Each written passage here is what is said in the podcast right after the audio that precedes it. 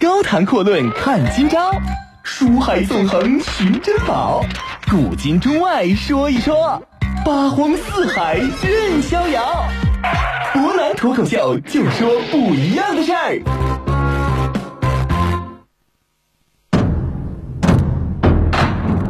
听众朋友，大家晚上好，欢迎您收听今天的博南脱口秀。今天呢，我们来跟大家一起详细讲一讲啊魏武帝曹操曹孟德的故事。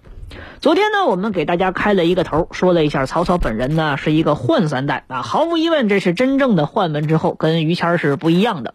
他的父亲曹嵩呢，老一代宦官领袖曹腾的养子，在东汉王朝众多的宦官子弟当中，这个曹嵩绝对是出类拔萃的。捞钱送钱的本事那就不用多说啊，但是人家真正做到连太尉这种高级官员都能够买到手，已经不是简单的有钱就能够做到的事儿了。当然呢，由于家风的使然，那人家非常善于买官，非常善于卖官，同样也非常善于让自己的子弟去当官。曹操十九岁的时候就进入仕途啊，不久之后呢，担任的这个职位放到今天就是首都公安局北城分局的局长。任职期间，啊，曹操同志呢严格执法，敢于捉拿宦官首领的家属，尤其是还敢于拿这些家属去开刀。许多呢领导同志都纷纷指出，像小孟德这样的年轻干部，在京城当一个分局长实在是太过于大材小用了。于是呢，就特别提拔为顿丘县令。啊，顿丘呢是今天的河南省清丰一带。二十三岁。在基层锻炼了还不到一年的曹操就惹到事儿了，当然惹事儿的并非是他，而是他堂妹夫的妹妹啊，宋皇后被废了。结果呢，他跟着一块儿受到牵连，就被踹到老家谯县（今天的安徽亳州一带），做了一名大龄的待业青年。二十五岁啊，宫廷之变呢，可以说就是如同风云一样，今天明天都是不同的样子。宦官势力被重新洗牌，曹操呢又被顺道啊。重新给召回了宫廷当中，这一次呢，当的是一郎啊。所谓一郎呢，指的就是皇家顾问。这一次呢，孟德同志屡屡上书言是针砭时弊，而且呢，可喜可贺的是，其中呢有一些非常不重要的意见都被领导给采纳了。要知道，曹操早期呢，其实这个日子并不是特别的得志啊。曹操本人，你不可否认，虽然说有人说他是奸雄，有人说他是世之伪者，当然这个伪呢是伪装的伪，还有一个外号叫表里不一者啊。当然你也不得不承认，曹操在年轻的时候绝对是一个有思想、有抱负、敢于仗义直言、敢于说一些冒天下之大不愧的话的人，这一点是没有任何问题的。从他敢于后来去捅董卓这件事儿啊，就能够得见一二。二十九岁的时候，曹操的运气算是到来了啊！黄巾之乱爆发，他也得以第一次正式出任军职啊，骑都尉。这一次呢，可以说曹操算是找到了自己的人生出路啊！斩敌数万，因有军功而升任到了济南国相。国相同志呢，在任期间呢，搞得可谓是官不聊生啊！其手下五分之四的官吏全都被撤职，然后踹到牢里边。我们说呢。在民间来讲，为非作歹之人纷纷逃跑，百姓是夜不闭户，安居乐业。那我们说呢，都夸曹操的领导确实相当的不错。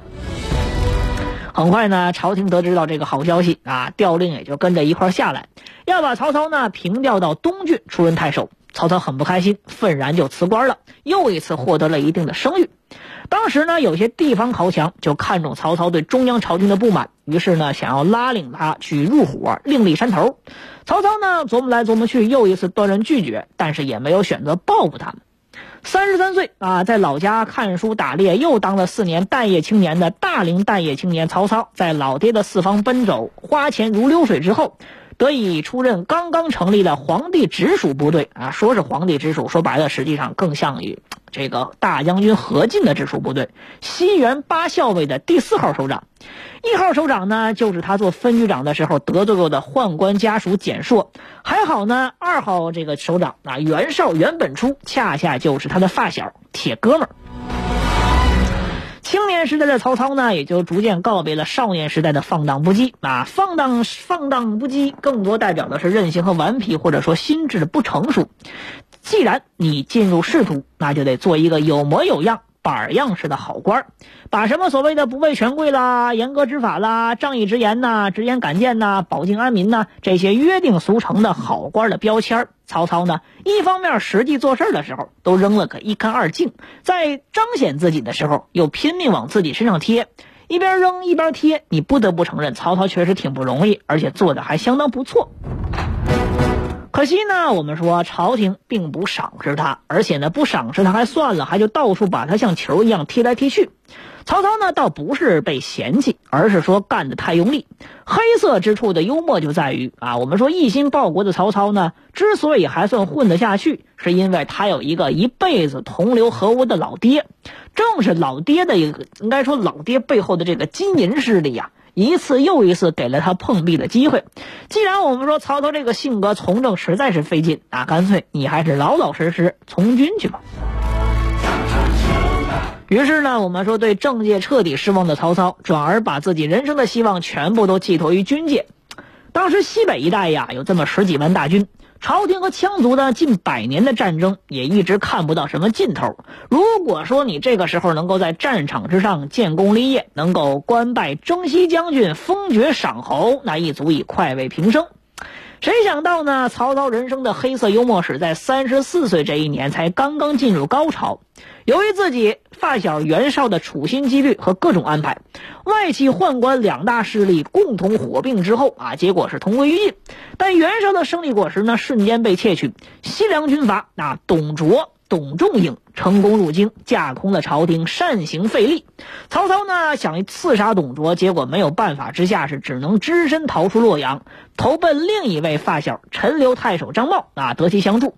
于是呢，曹操在陈留一带，也就是今天河南省的开封市陈留镇起兵了。这也就是历史上比较著名的十八路诸侯讨董的一个序章。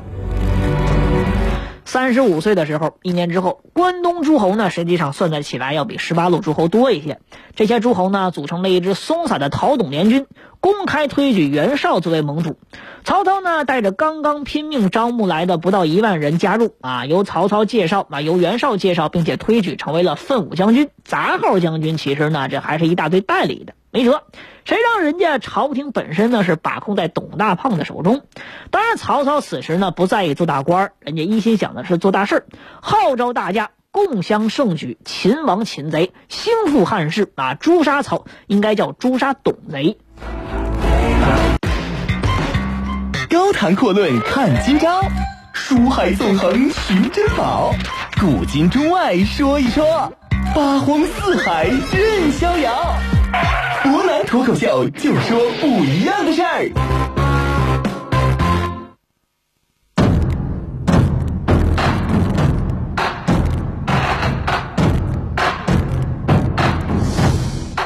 可以说呢，这一年曹操本身呢是想做点大事儿啊。几位大佬呢都觉得，这一次既然会盟选出了袁大盟主啊，足以称之为一次相当团结的大会，一次胜利大会。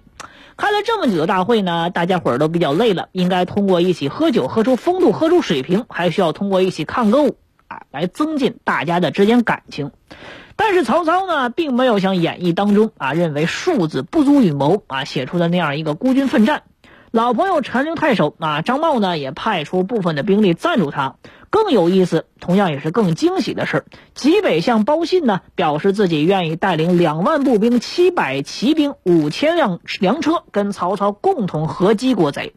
其实我们要知道一点呢，当时包信手底下加在一起也就不到十万可战之兵，这两万步兵、七百骑兵、五千辆粮车，这就基本上是他精锐之中的精锐了。包信啊，算得上是出了大血。所谓批判武器呢，代替不了武器的批判。理想主义者的部队呢，最终结果自然是太过于理想，失败了。曹操呢，险些被徐荣宰了，包信呢，负了重伤。但是这次失败呢，也让他们得到敌军的第一手资料，为关东联军制定了相当程度的战略战术。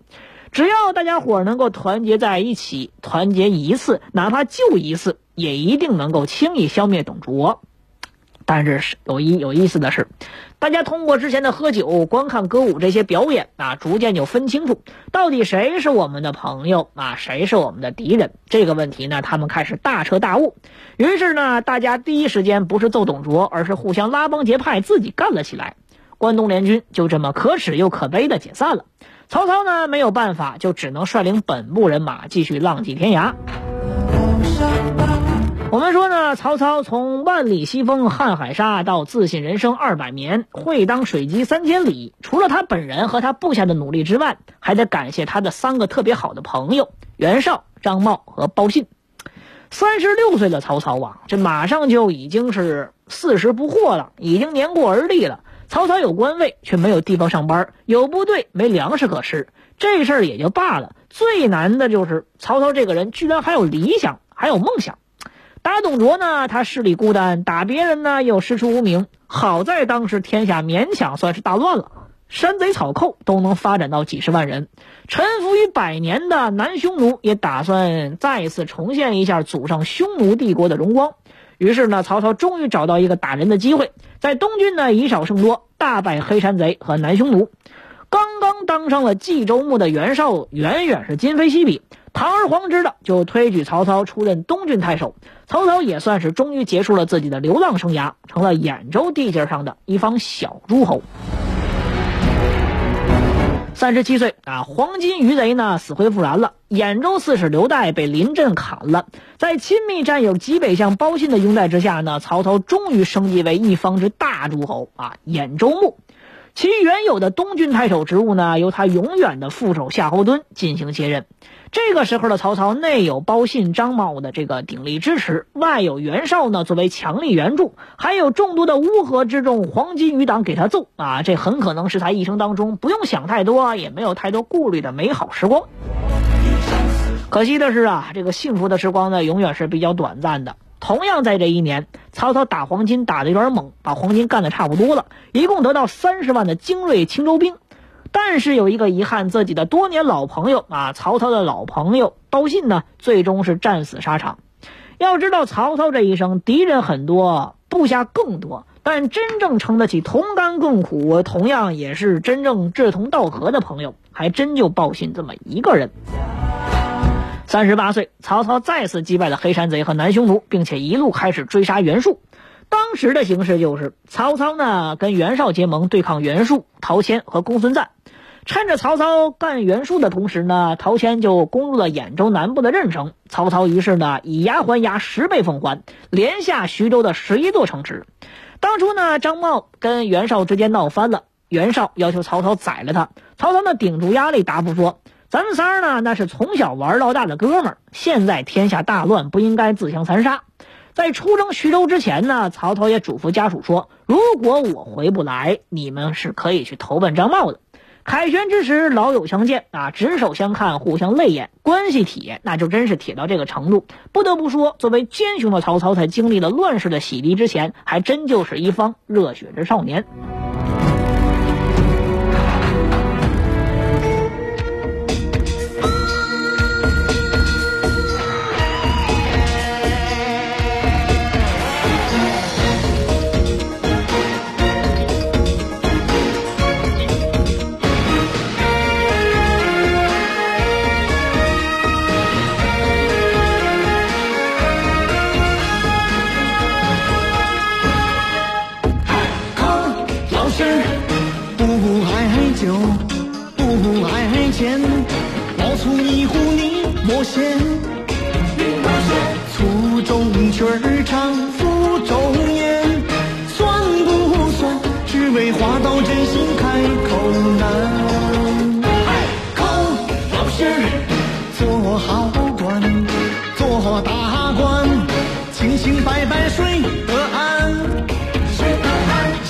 有黄。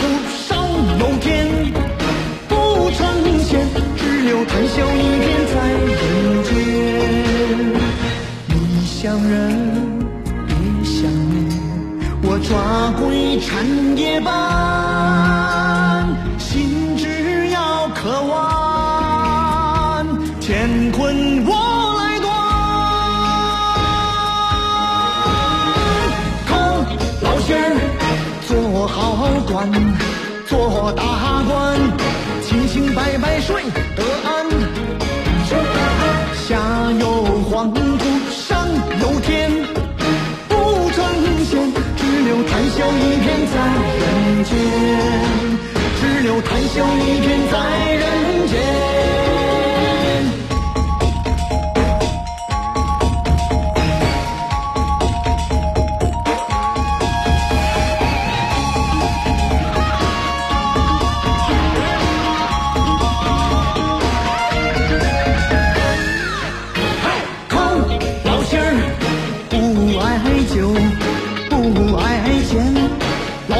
一壶泥膜鲜粗中水儿长负重盐算不算只为花到真心开口难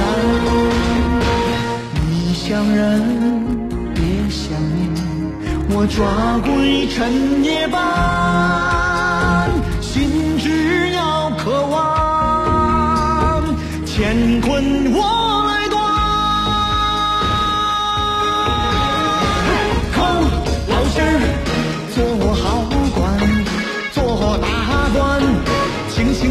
睡得安。下有黄土。